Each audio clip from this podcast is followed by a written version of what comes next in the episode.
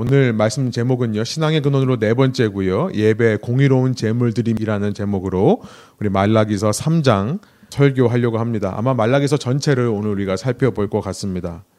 Ad Fontes라고 하는 것 어, 인생의 어려움을 만날 때 어, 위기를 만날 때 어려움 만날 때 그 고비를 넘길 수 있는 지혜와 방법은 근원으로 돌아가는 것이라고 했습니다. Ad Fontes란 말은 근원으로 돌아가다라는 말이라고 했죠. 그 근원이란 우리의 생명 대신 하나님을 가리키는 것이다. 목마른 사슴이 물을 찾아 헤매듯이 우리의 생명의 근원이신 하나님께 모든 답이 있고 모든 인생의 지혜를 가지고 계신 하나님께로 돌아가는 것이 우리에게 필요하다는 것을 4주째 우리가 살펴보고 있습니다. 첫 번째 방법은 하나님께로 돌아가는 방법, 우리 생명의 근원이신 주님께로 돌아가는 방법. 첫 번째는 기도였습니다. 아, 그리고 두, 두 번째는 그 기도의 끝에서부터 시작되는 성화라고 하는 죄와의 싸움이었습니다.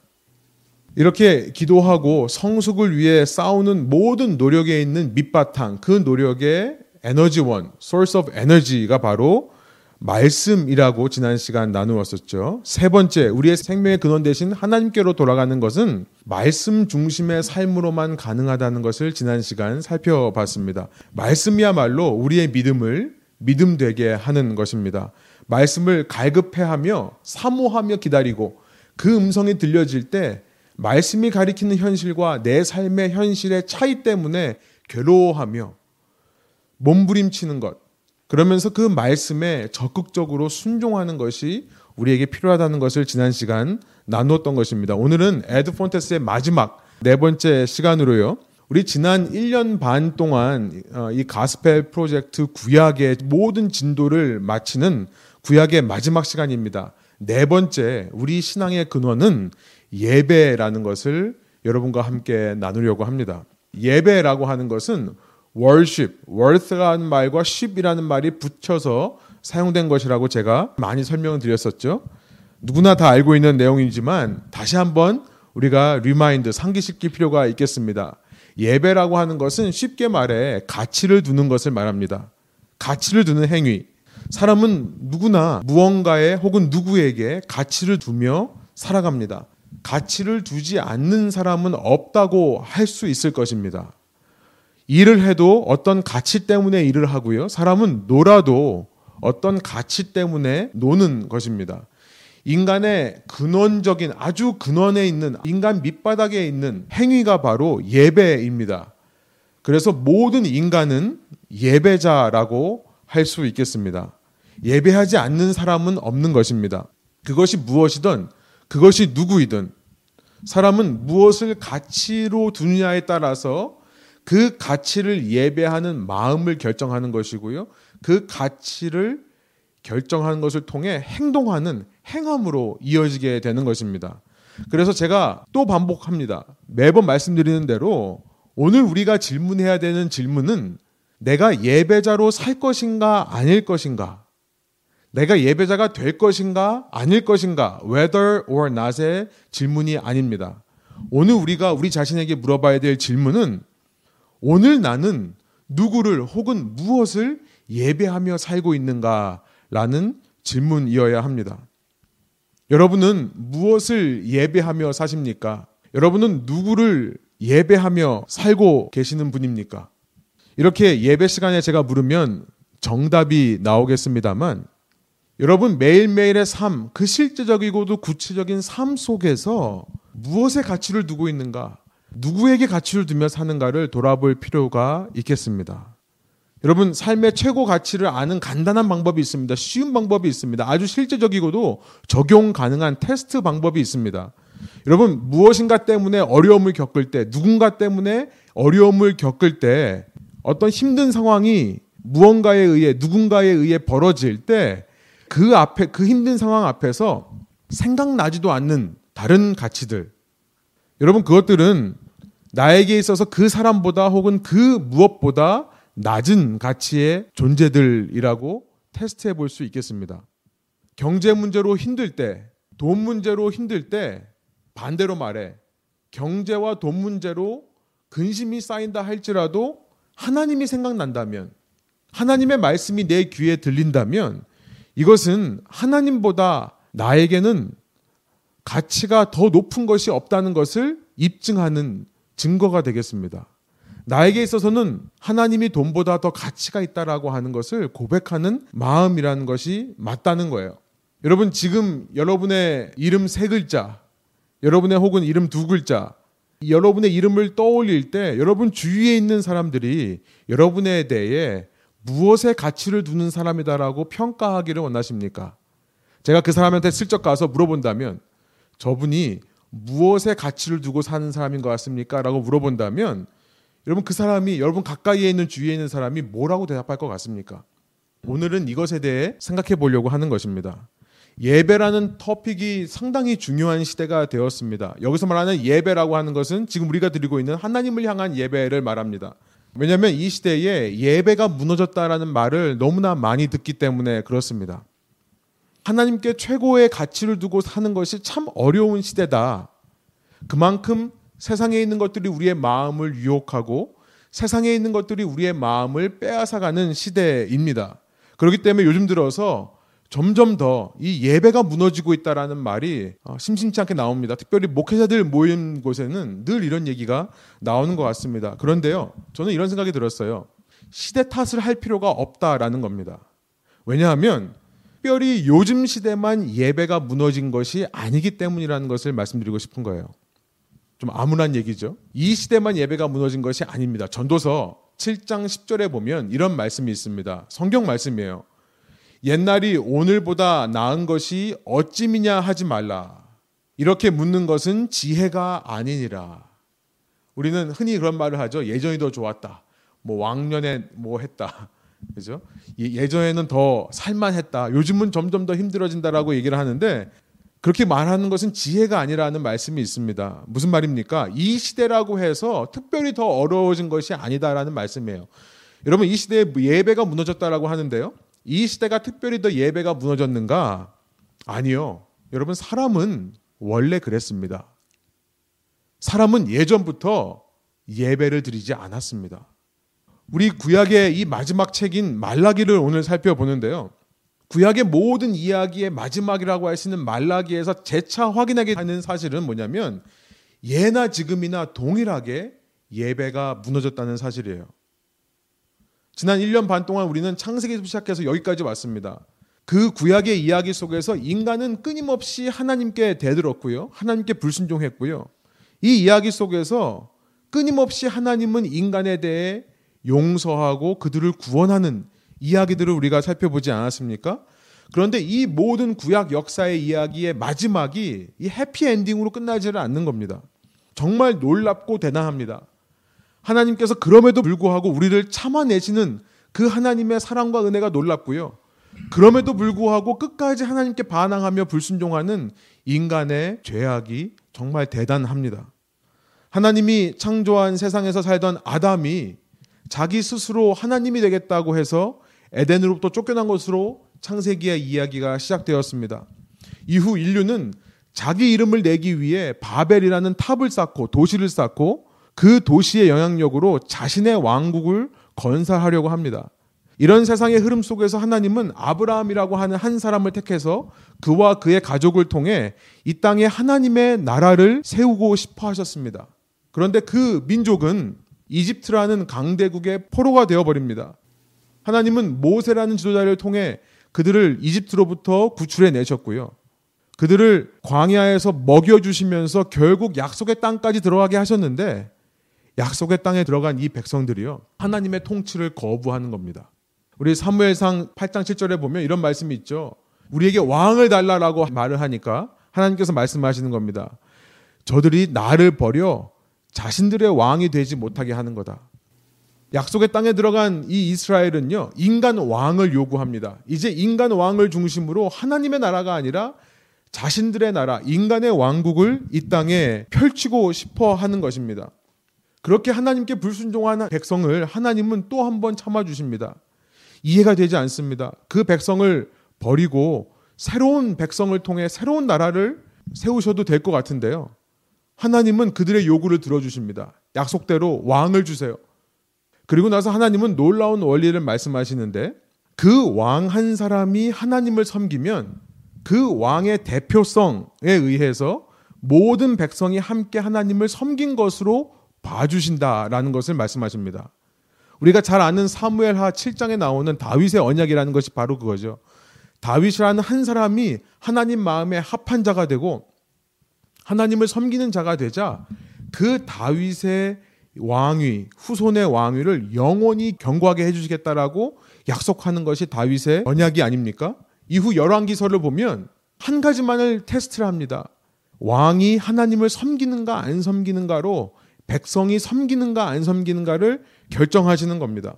그런데 다윗의 아들인 솔로몬, 이스라엘의 3대 왕 때부터 인간 왕은 하나님을 섬기려 하지 않습니다.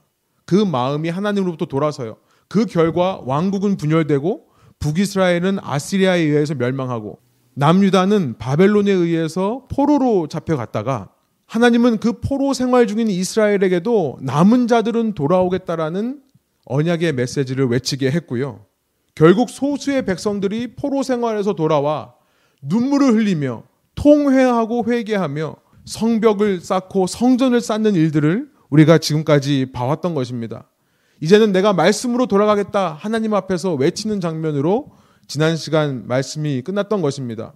느헤미야 8장에 보았듯이요. 에스라와 느헤미야라는 지도자 아래서 그들은 우리에게 말씀을 가져와서 읽게 하여 주십시오. 그렇게 말씀을 갈급해하며 사모하며 울며 불며 통곡했던 사람들. 그 백성들은요. 이후 느헤미야 9장에 가보면요. 다시 모여서 온 몸에 죄를 뒤집어 쓰고 베옷을 입고 하나님께 약속을 합니다. 이제는 우리가 다시는 하나님 외에 다른 신을 섬기지 않겠습니다. 이제는 하나님의 말씀만 순종하겠습니다. 그들은요, 우리가 지금 방금 제가 했던 것처럼 창세기의 역사서부터 쭉 거슬러 돌아옵니다. 창세기 아브라함부터 지금 이때까지 역사를 되돌아보며 그 역사 역사마다 인간은 얼마나 폐역하고 반역했는지 그러나 하나님은 그들을 얼마나 참으시고 기다려 주셨는지를 찬양하면서요. 구장 마지막에 서명을 합니다. 사인을 해요. 이제부터 내가 하나님만 섬기겠다라고 하는 약속을 하는 겁니다. 10장에 가보면 느헤미야 10장에는 그렇게 서명한 사람들의 명단이 쭉 공개되어 있습니다.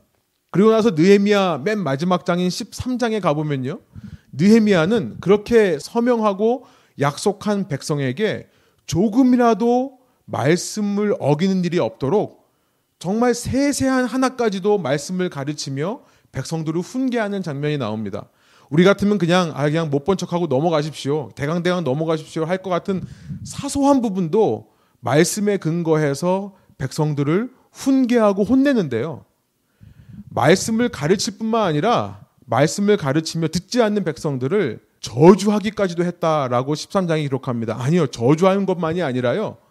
말씀을 가르치며 때리면서 가르칩니다.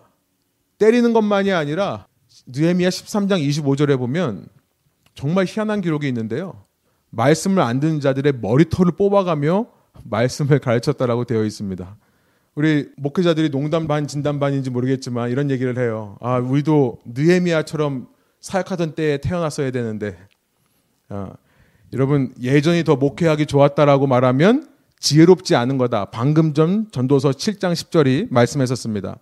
한 가지 확실한 것은 뭐냐면 여러분 은혜의 시대에 살고 있다는 겁니다. 저한테 최소한 맞은 분들은 없잖아요. 그죠? 예, 웃자고 한 얘기인데 역시 썰렁합니다. 예. 넘어갈게요. 이로부터 얼마 시간이 지났는지 모르겠지만 말라기서를 살펴보면요.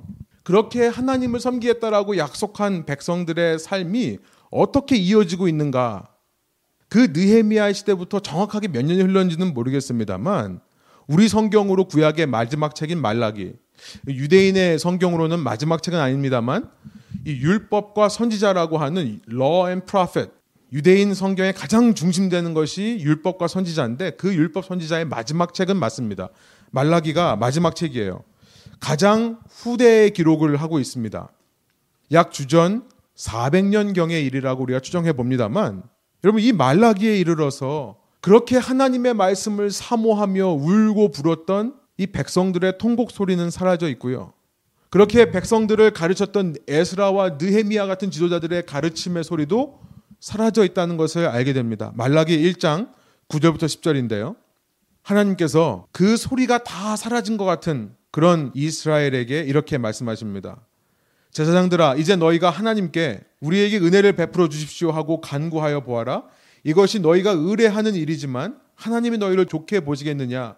나 망군의 주가 말한다라고 말씀하시면서 10절. 너희 가운데서라도 누가 성전문을 닫아 걸어서 너희들이 내 재단에 헛된 불을 피우지 못하게 하면 좋겠다. 나는 너희들이 싫다.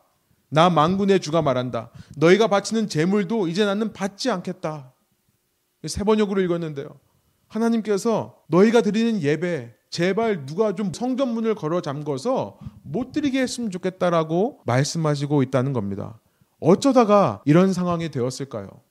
하나님께 최고의 가치를 두고 하나님께 최고의 것을 드리기 위해 자기 생업도 미루고 하나님의 성벽을 건축하던 그 백성들 최고의 것을 드리라고 가르쳤던 느헤미야서에 있던 모습들은 전부 사라지고요.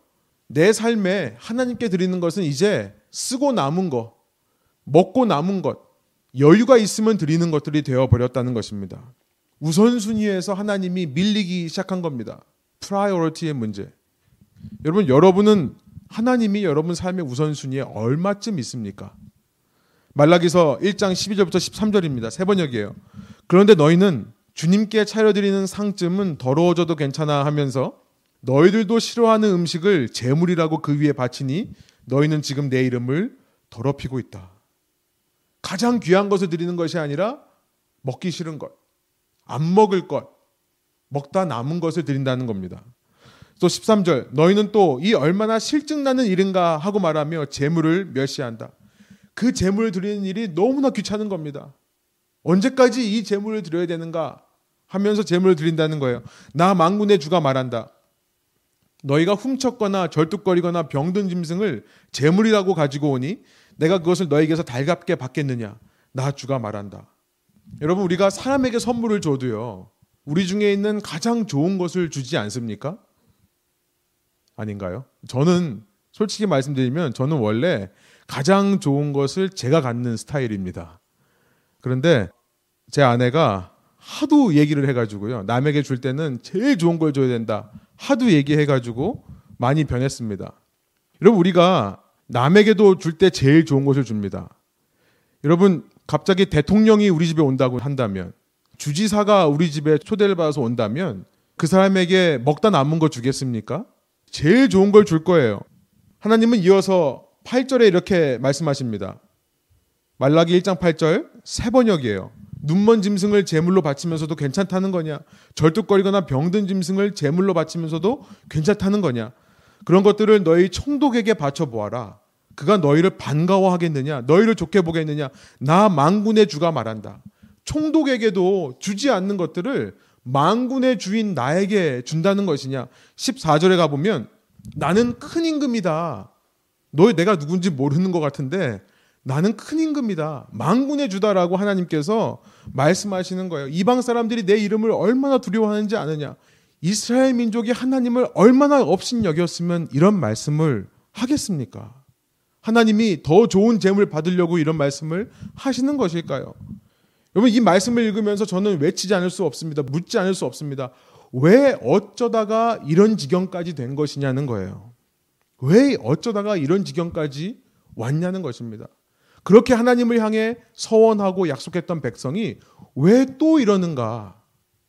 제가 한 주간 동안 이 고민을 하고 있을 때 제 손에 우연하게 이 책이 들렸습니다. 제가 평소 같으면 읽지 않을 책인데요. 어떤 우연한 기회에 이 책을 읽게 되었는데 읽어보신 분들 있을지 모르겠어요. 하마터면 열심히 살 뻔했다라는 책이 있습니다. 읽어보셨는지 모르겠어요. 작년 한국의 베스트셀러 중에 하나였다고 합니다. 또 제목이 너무 궁금하게 해서 한번 읽어봤습니다. 깊은 내용이나 심오한 철학이 있는 그런 글은 아닙니다. 40대 초반 한국의 일러스트레이터로 활동하는 분이 자기의 삶을 그냥 소소하게 적은 에세이예요. 그런데 이 글을 읽어보면 한 가지 유익은 뭐냐면 요즘 시대의 청년들이 또 젊은이들이 어떤 상황에 처했는지 무엇을 고민하고 무슨 생각을 하는지를 엿볼 수 있기 때문에 그런 목적으로는 읽을 만한 책이라 생각이 들었습니다. 책 내용을 그냥 한마디로 요약해 드리면 예, 여러분 이 책 읽을 시간 있으시면 성경 읽으십시오. 그런데 책 내용을 한마디로 요약하면 이런 겁니다. 그냥 열심히 살지 말라는 거예요. 그는 그의 20대, 30대를 돌아보면서 나의 20대, 30대는 사회에서, 외부에서 하라고 하는 가치를 위해 살았다라고 얘기를 합니다. 저도 한국에서 대학까지 가봤는데요. 읽으면서 충분히 공감되는 내용이 참 많이 있었습니다. 아무도 공부하는 학생에게 왜 좋은 대학 가야 되는지 얘기는 안 해줍니다. 그냥 좋은 대학 가야 된다라고만 얘기를 해요. 아무도 왜 좋은 직장을 잡아야 되는지, 좋은 배우자를 만나서 어떻게 살 것인지에 대해서는 얘기를 안 합니다. 그냥 좋은 잡, 다른 말로 말하면 돈 많이 버는 잡을 잡아야 되고, 좋은 배우자, 나를 서포트할 수 있는 우리 집안에 어울리는 사람을 만나야 된다라고만 얘기를 하는 거예요. 그런 사회적인 분위기, 그런 외부의 시선에 압도되어 이 저자도 살아오다가요. 내 인생을 내가 사는 것이 아니라 다른 사람이 사는 것 같은 그런 느낌을 받기 시작합니다. 그런 고민들이 찾아와서 그는 어떻게든지 그 고민을 이겨보려고 하다가 다 그만둬 버렸어요. 일도 그만두고 그러면서 하는 얘기가 열심히 살지 말라라고 얘기를 하는 거예요. 그렇게 하던 일을 그만두고 나서 일상에서 자기가 좋아하는 일, 자기가 원했던 일들을 하나씩 하나씩 해가면서 그런 자신의 모습을 위로하고 그런 자신의 모습을 소중하게 여길 줄 아는 작가의 고백이 아마 많은 젊은이들의 마음을 감동시켰던 모양입니다. 이것이 베스트셀러가 될 정도였으면요. 저는 이 책을 읽으면서 정말 이 시대 젊은이들이 어려운 시대를 살아가고 있구나 라는 안타까운 마음이 들었습니다. 저도 그 사람 중에 하나입니다. 뭐든지 성공하려면 노력하면 되는 때가 있었습니다. 뭐든지 노력하기만 하면 성공할 수 있는 때가 있었어요. 그런데 이제는요, 이 고도화의 산업화 시대, 이 시대에는 그런 기회들이 많이 사라지고 없습니다. 일반 직장뿐만 아니라 여러분 교회도 마찬가지인 시대예요. 열심히만 하면 목회에 성공한다는 시대는 이미 갔습니다. 열심만으로는 해결책은 없는데 주위에 나이 많으신 분들, 선배들, 멘토들은 전부 조언하기를 열심히 살라라고 하는 거예요. 내가 열심히 하지 않아서 이런 삶을 살고 있는 것 같은 그런 평가와 시선들이 젊은이들의 마음에 무거운 짐을 지우게 하는 것입니다. 읽으면서 너무나 동감이 되었습니다. 그러나 여전히 전도서 7장 10절의 말씀은 맞습니다. 예전 것이 더 좋았다라고 말하는 것은 지혜롭지 못한 거예요. 저는 이 책을 읽으면서 이런 생각이 들었습니다. 다시금 확인했습니다. 그것은 뭐냐면 이 세상의 우상이라고 하는 것은 정답이라는 겁니다. 정답. 역시 정답이 이 세상의 우상이구나. 정답. 여러분 인생의 정답이 뭘까요? 돈 잘 버는 것이 정답입니다. 성공하는 것이 정답입니다. 여러분 인생의 정답은요. 좋은 배우자를 만나서 행복하게 결혼 생활하는 것이 정답입니다. 작가는 이것을 열심을 내지 말라는 표현으로 하고 있지만 제가 이해하기에는 무조건 열심히 하지 말라는 것이 중요한 것이 아니라 그 속에서 진정한 열심을 걸러낼 수 있는 지혜가 필요하다는 생각이 들었습니다. 진정한 가치를 찾아내고 추구할 수 있는 그런 메시지가 필요하다는 생각이 들었어요. 그것은 뭐냐면 이 시대가, 이 사회가 나한테 강요하는 정답만을 주려고 하는 나의 헛된 열심이 아니라 그런 강요된 열심이 아니라 진정으로 내 속에 있는 내가 기뻐하는, 내가 즐거워하는 열심, 참된 기쁨을 찾아내는 것이 중요하다는 생각이 들었어요. 무조건 열심을 멀리할 것이 아니라는 생각이 들었던 것입니다. 여러분 열심이라는 것이 참 재밌습니다. 뜨거운 마음, 열정에 불태운다라는 말도 하죠. 그런데 사람은요, 그 열심이 강요될 때 그 불은 꺼지게 되어 있습니다. 참 신기해요. 그 열심 자체가 문제가 아니라 열심히 강요될 때 그 불이 꺼지는 것, 이것을 번아웃이라고 합니다. 하고 싶어서 하는 것이 아니라 해야 돼서 하는 것이라면 그것이 번아웃으로 이어집니다.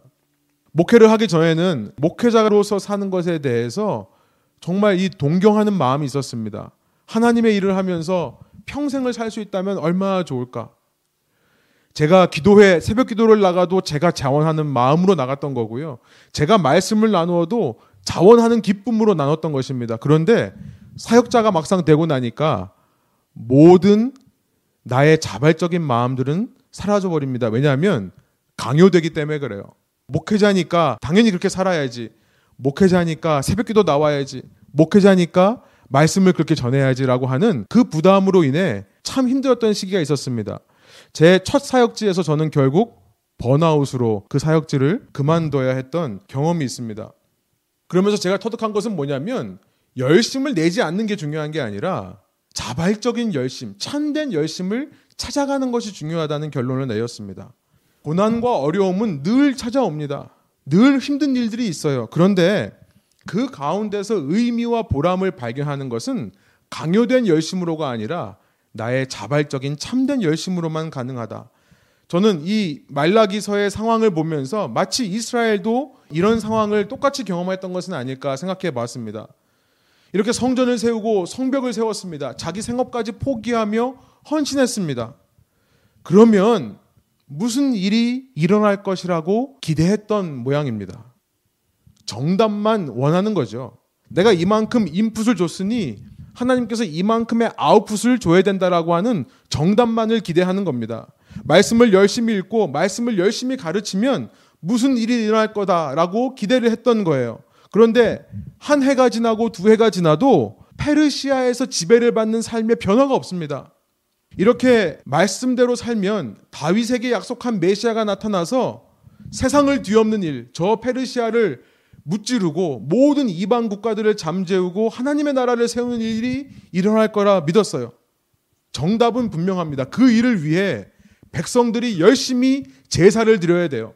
그 정답을 위해 백성들은 열심히 하나님의 말씀에 순종해야 됩니다. 그러지 않으면 하나님께서 또 우리 민족을 다른 민족의 포로로 다른 민족의 노예 생활을 허락하실 것 같기 때문이었어요. 이런 정답을 자녀에게 가르칩니다. 그리고 그 자녀가 그 자녀에게 또 가르칩니다. 그런데도 이렇게 시간이 지나는데도 아무런 변화가 없을 때 사람은요, 자기 속에 있던 거짓 열심, 헛된 열심이 보이기 시작합니다. 이때 이 거짓 열심, 헛된 열심을 싸워서 그 가운데서 의미를 찾아내고 그 가운데서 참된 열심을 찾아내야 하는 그런 사명이 우리에게 있는데요. 헛된 열심이라고 해서 모든 것을 다 포기해버리는 번아웃으로 가기가 쉽다는 거예요. 번아웃의 가장 기본적인 증상은 뭐냐면 내 몸이 떠나기 전에 마음이 떠나버립니다. 어떤 상황에 지치고 어떤 사람에게 지쳤을 때 내 마음이 조금씩 멀어지기 시작합니다. 마음은 떠나도 놀라운 것은 행동은 계속돼요. 그러니까 주의 깊게 보지 않으면 행동은 계속 하고 있기 때문에 번아웃 되지 않은 것처럼 보여요. 그런데 그 속에 마음이 떠났기 때문에 정성이 빠지기 시작합니다. 에너지를 쏟고 내 정성을 들이던 마음이 사라지기 시작해요. 마음이 담기지 않기 때문에요. 그것을 받는 사람들이 눈치채기 시작하죠. 내 마음이 담기지 않은 어떤 선물이라도 상대방에게 감동이 될 리는 없기 때문에 그렇습니다. 여러분 하나님께서 지금 이스라엘 향해 왜 눈먼 소, 눈먼 양을 데리고 오냐? 왜 흠없는 재물을 드리지 못하냐? 화내시는 겁니까? 아니요. 하나님은 흠이 있고 없고가 중요한 게 아니에요. 그 백성의 마음 속에 헛된 열심에 번아웃 되어서 열심히 제사만 떼어가며 실제로는 하나님에 대한 정성의 마음이 빠져 있는 것을 지금 묵보 계시는 겁니다. 결국 번아웃으로 가게 되는 헛된 열심이라는 것은 자신들이 원하는 정답을 찾기 위한 노력에서부터 나오는 것입니다. 내 정답을 보지 못하니까 그런 일들이 벌어지는 거죠. 하나님을 하나님으로 인정한다면 정말로 하나님께 최고의 가치를 드린다면 내가 생각하는 정답이 아니라 하나님을 최고로 가치로 드린다면 헛된 열심에 빠져 번아웃 될 수 없는 겁니다. 저는 이런 생각이 들었습니다. 그래서 저의 결론은 뭐냐면 하나님께서 받기 기뻐하시는 예배는 정답을 드리는 예배가 아니다. 라는 결론을 내리고 싶습니다. 공동체 예배건 내 개인 일상에서의 예배건 마찬가지입니다. 정답이 요구돼요. 이렇게 말해야 되고 이렇게 행동해야 되고 내 삶에서도 내가 판을 짜놓고 내가 공식들을 세워놓고 이 공식들을 풀어서 내가 원하는 답이 나와야지만 내가 신앙에 중요한 일을 하고 있다라고 착각하는 사람들이 많습니다. 그 공식을 풀어내서 정답을 맞히는 신앙의 재미에 빠진 크리스천들이 많다는 거예요. 많은 경우 그 정답을 맞추는 마음 속에는 우상숭배가 숨어 있다는 것을 기억하시기 바랍니다. 내가 보고 싶은 결과를 보고 싶은 불신앙이 숨어 있는 겁니다. 하나님께서 받으시는 예배는 어떤 예배인가? 여러분 정답을 모를 때 드리는 예배입니다. 우리 한번 따라해 볼까요? 정답을 모를 때 드리는 예배다. 정답을 모를 때 드리는 예배다. 무엇이 옳은지, 무엇이 그른지, 내가 지금 어떤 상황에 와 있는지, 내가 어떤 행동을 해야 되는지 모르는 상황 속에서도 드릴 수 있는 예배. 그 상황에서조차 하나님께 나의 최고의 가치가 있다라고 고백할 수 있는 신앙이 필요하다는 겁니다. 왜냐하면 여러분 혼란이야말로 혼란이야말로 내 속에 있는 헛된 열심과 헛된 욕망이 드러나는 계기가 되기 때문에 그렇습니다. 물을 휘젓지 않으면요. 물을 아무리 들여다봐도 그 밑에 덩어리들이 뭐가 있는지 보이지 않는 것과 마찬가지입니다. 물을 휘저을 때에만 그 덩어리들이 올라오는 거죠. 내 삶이 평안하고 안정하기만 합니까? 그러면 내 속에 무엇이 있는지 보이지 않는 법입니다. 그러나 환란과 고난 속에서 내 속에 혼란으로 가득할 때 어떻게 해야 되나? 어떻게 살아야 되나? 내 인생은 무슨 목적이 있는가? 라는 고민이 들 때 그때에야 여러분 내 속에 무엇이 있는지가 보이기 시작하는 거예요. 그때에야 애써 꾹꾹 감춰왔던 아무도 보이지 않게 포장해왔던 내 탐욕과 욕망이 드러나는 순간입니다. 그 탐욕과 욕망이 보일 때 그것을 또 애써 감추며 아닌 척하고 정답만을 말할 것인가? 아니면 그것을 보면서 하나님께 괴로워하는 마음으로 가져나갈 것인가? 하나님, 내 속에 이런 게 있네요. 내 삶을 어떻게 해야 될까요? 주님이 아니고서는 할 수 없습니다라고 하는 하나님께 최고의 가치를 고백하는 예배로 나갈 것인가? 거기에 하나님의 관심이 있는 것입니다. 결국 번아웃의 끝에서 그 구덩이에서 올라오게 했던 질문이 바로 이것이었습니다. 여러분 번아웃은 겪어보니까 우울증과 함께 옵니다. 왜냐하면 계속 내 자신에 대해서 너는 이것도 못 이겨내는 사람이냐? 너는 이거밖에 안 되는 모자란 인생이냐? 외치기 때문에 그렇습니다. 내가 외치는 겁니다. 하나님의 음성이 아니라 내가 외치는 겁니다. 그때 이 질문을 드리면 헤어나올 수 있었습니다. 그럼에도 불구하고 하나님이 최고의 가치가 있는 것이 아니냐. 그럼에도 불구하고 하나님께서 내 삶에 계획을 갖고 계시지 않을까? 실수 없으신 오차 없으신 하나님께서 내 삶을 인도하고 계신다라는 믿음이 선언될 때 여러분 그때가 진정한 예배의 시작이라는 것입니다. 그래서 다윗 언약에 이런 말씀이 있었어요. 아까 제가 다윗 언약을 잠깐 말씀드렸는데요. 사무엘하 7장으로 가보면요. 7장 12절부터 한번 눈으로 보십시오. 다윗에게 영원한 나라를 주겠다라고 하는 하나님의 언약의 메시지인데요. 12절, 13절 그렇게 영원히 왕위를 튼튼하게 해주겠다라고 약속하신 다음에 세 번역으로 보니까 14절 이렇게 말씀하십니다. 나는 그의 아버지가 되고 그는 나의 아들이 될 것이다. 하나님과 우리와의 관계, 하나님과 다윗과 하나님과 솔로몬과의 관계, 이후 모든 왕족의 관계가 아버지와 아들의 관계가 된다라는 표현을 쓰세요. 이게 무슨 말인가 보니까 이런 겁니다. 왜 아버지와 아들 관계냐고 하냐면 그가 죄를 지으면 사람들이 저의 자식을 매로 때리거나 채찍으로 치듯이 나도 그를 징계하겠다, 훈계하겠다라는 메시지를 하시기 위해 아버지와 아들로 지금 비유를 하시는 겁니다. 그러나 15절 사울에게서는 내가 나의 은혜를 거두어 갔지만 너의 자손에게는 내가 그들 징계할지라도 훈계할지라도 나의 사랑을 거두지 않겠다. 라고 말씀하시는 거예요. 저는 이 말씀에서 확신합니다. 참된 예배란 고난을 통해서만 가능하다는 것이 증명되는 순간입니다. 고난을 통해서만 증명되는 겁니다. 여러분, 어떤 사람을 징계합니까? 우리 부모님들이 그토록 우리를 비교하던 그 엄친 아들, 그 엄친 아들에게 우리 부모님이 고난을 줍니까? 엄친아들에게 가서 너 이거 저거 하지 마 이렇게 말합니까? 아니요. 그들은 우리 자식이 아니기 때문에 아무 말도 안 하는 거죠. 하나님께서 당신의 아들들에게 징계하신다. 그 징계가 무슨 의미가 있습니까? 고난을 통과하며 실족할 것 같은데요. 시험에 들어서 인생 포기할 것 같은데요. 어떻게 이 순간에서 예배를 할 수 있습니까? 우리는 물을지 몰라요. 우리 지난 시간까지 기도해야 된다, 성화, 싸워야 된다, 또 말씀을 읽어야 된다, 말씀을 들었는데 해야 된다는 건 알아요. 그런데 내 마음이 하고 싶은 마음이 들지 않을 때는 어떻게 합니까? 우리는 질문할 수 있습니다. 여러분 이것이 어떻게 가능한지를 이제 말라기 3장이 말씀하는 겁니다. 우리의 힘만으로는 불가능하다는 거예요. 이렇게 예배가 무너져 있는 상황, 이렇게 무너질 수밖에 없는 우리의 예배 한가운데에서 하나님께서 3장 1절에 이렇게 말씀하십니다. 우리 한번 한 목소리로 읽어 볼까요? 망군의 여호와가 이르노라 내가 내 사자를 보내리니 그가 내 앞에서 길을 준비할 것이요 또 너희가 구하는 바 주가 갑자기 그의 성전에 임하시리니 곧 너희가 사모하는 바 언약의 사자가 임하실 것이라. 인간의 모든 예배는 무너질 수밖에 없고 그렇게 우리 마음 속에 해야 된다는 건 알지만 할 수 없는 상황이 될 수밖에 없는 우리의 존재들을 위해 주님께서 오신다는 겁니다. 그 백성이 사모하는 주가 갑자기 성전에 나타날 것이다. 그리고 그 언약의 사자가 임할 것이다. 메시아라고 하는 messenger of the covenant. 메시아가 임할 것이라는 약속을 해 주시는 겁니다. 여러분 이것이 복음이에요. 이것이 가스펠 굿뉴스입니다. 바로 말라기 이후에 400년이 지나 등장할 세례 요한과 예수 그리스도를 예언하고 있는 겁니다. 예수 그리스도를 통해 예배드리는 모든 사람의 제사가 예배가 깨끗하게 될 것이다. 이후 2절, 3절을 보면요. 제물 드리는 자들이 연단되고 깨끗하게 되어서 이제 참된 제물이 드려질 것을 예언하고 있는데요. 여러분, 예수 그리스도가 이 일을 어떻게 이루십니까? 그의 십자가의 죽으심으로 이루시는 거죠. 십자가의 죽으심으로 우리 모든 죄를 사해 주십니다. 법정에서 우리를 죄 없다라고 봐주시는 거예요. 그런데 그렇게 법적으로 죄 없는 자가 될 뿐만 아니라 여러분 예수님이 죽으심은 예수님의 십자가의 죽으심은 모든 시대 모든 상황 속에서 고난에 처한 사람들에게 주는 희망의 메시지 그 자체가 됩니다. 예수님의 십자가가요.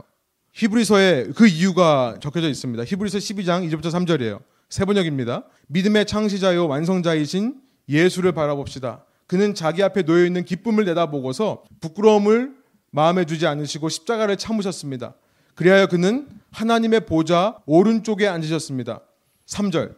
자기에 대한 죄인들의 이러한 반항을 참아내신 분을 생각하십시오. 그리하면 여러분은 낙심하여 지치는 일이 없을 것입니다.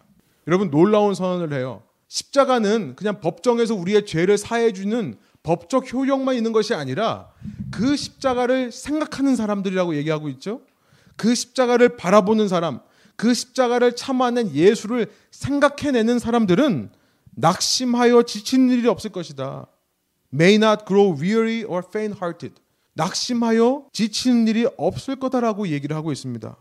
왜 그럴까요? 그 이유를 히브리서 12장 5절부터 9절이 계속 설명합니다. 시간 관계상 제가 그냥 정리만 하겠습니다. 앞서 말씀하신 말라기에 주신 말씀과 똑같아요. 왜 예수님을 바라보면 낙심하여 지치는 일이 없냐면요. 예수님은 하나님의 친아들이기 때문에 징계를 받았기 때문이라고 말씀하는 거예요. 아버지가 남의 아들에게 어려움을 주는 일을 봤느냐? 똑같이 말씀하십니다. 엄친 아들에게 가서 간섭하는 일을 본 적이 있느냐? 하나님께서 친아들이신 예수 그리스도도 십자가의 고난을 주셔서 참아내게 하셨다면 오늘 기도와 성화와 말씀의 삶에 헌신하며 살려고 하는 우리들에게도 여전히 고난의 이유가 있는 것은 그가 우리를 사생자가 아니라 다른 사람의 아들이 아니라 딸이 아니라 친아들, 친딸로 생각하기 때문이라는 것을 알게 되는 것입니다. 이 고난을 통해 하나님은 놀라운 것을 기다리고 계신다는 것을 알게 되는 거예요. 곧 성숙을 통한 열매입니다. 히브리서 2장 10절부터 13절이에요. 세 번역입니다. 육신의 아버지는 잠시 동안 자기들의 생각대로 우리를 징계하였지만 하나님께서는 우리를 자기의 거룩하심에 참여하게 하시려고 우리에게 유익이 되도록 징계하십니다. 그의 거룩한 성품에 참여하게 하도록 우리를 훈계하신다는 것을 말씀해요. 11절 무릇 징계는 어떤 것이든지 그 당시에는 즐거움이 아니라 괴로움으로 여겨지지만 나중에는 이것으로 훈련받은 사람들에게 정의의 평화로운 열매를 맺게 합니다. 12절 13절 우리 한 목소리 함께 읽겠습니다. 그러므로 여러분은 나른한 손과 힘 빠진 무릎을 일으켜 세우고 똑바로 걸으십시오. 그래서 절름거리는 다리로 하여금 삐지 않게 하고 오히려 낫게 하십시오. 아멘. 여러분 이것이 말라기가 말씀한 언약의 사자가 우리에게 임할 때 우리가 참된 예배를 드리게 되는 회복에 관한 메시지가 되는 겁니다. 예수 그리스도를 아는 자들만이 고난을 통해 드릴 수 있는 참된 예배 그것을 공의로운 제물이다. 오늘 본문 3장 3절에서 그렇게 말씀하고 있죠. 3절, 4절에 보면 3절 공의로운 제물이라고 말씀하고 있고요. 4절에 보면 그때의 유다와 예루살렘의 봉헌물이 옛날과 고대와 같이 나 여호와께 기쁨이 될 것이다라고 말씀하고 있다는 겁니다. 여러분 고난을 통해 오히려 하나님과 나와의 관계가 더 드러나는 것입니다. 관계, 의라고 하는 것이 공의로운 재물을 할 때 공의, righteousness 하는 것이 관계의 의미라고 했습니다. right relationship, 바른 관계에 있는 것이 의로운 겁니다. 고난을 당할 때 여러분 우리가 하나님의 자녀라고 하는 사실이 컨펌이 되는 순간이라는 거예요.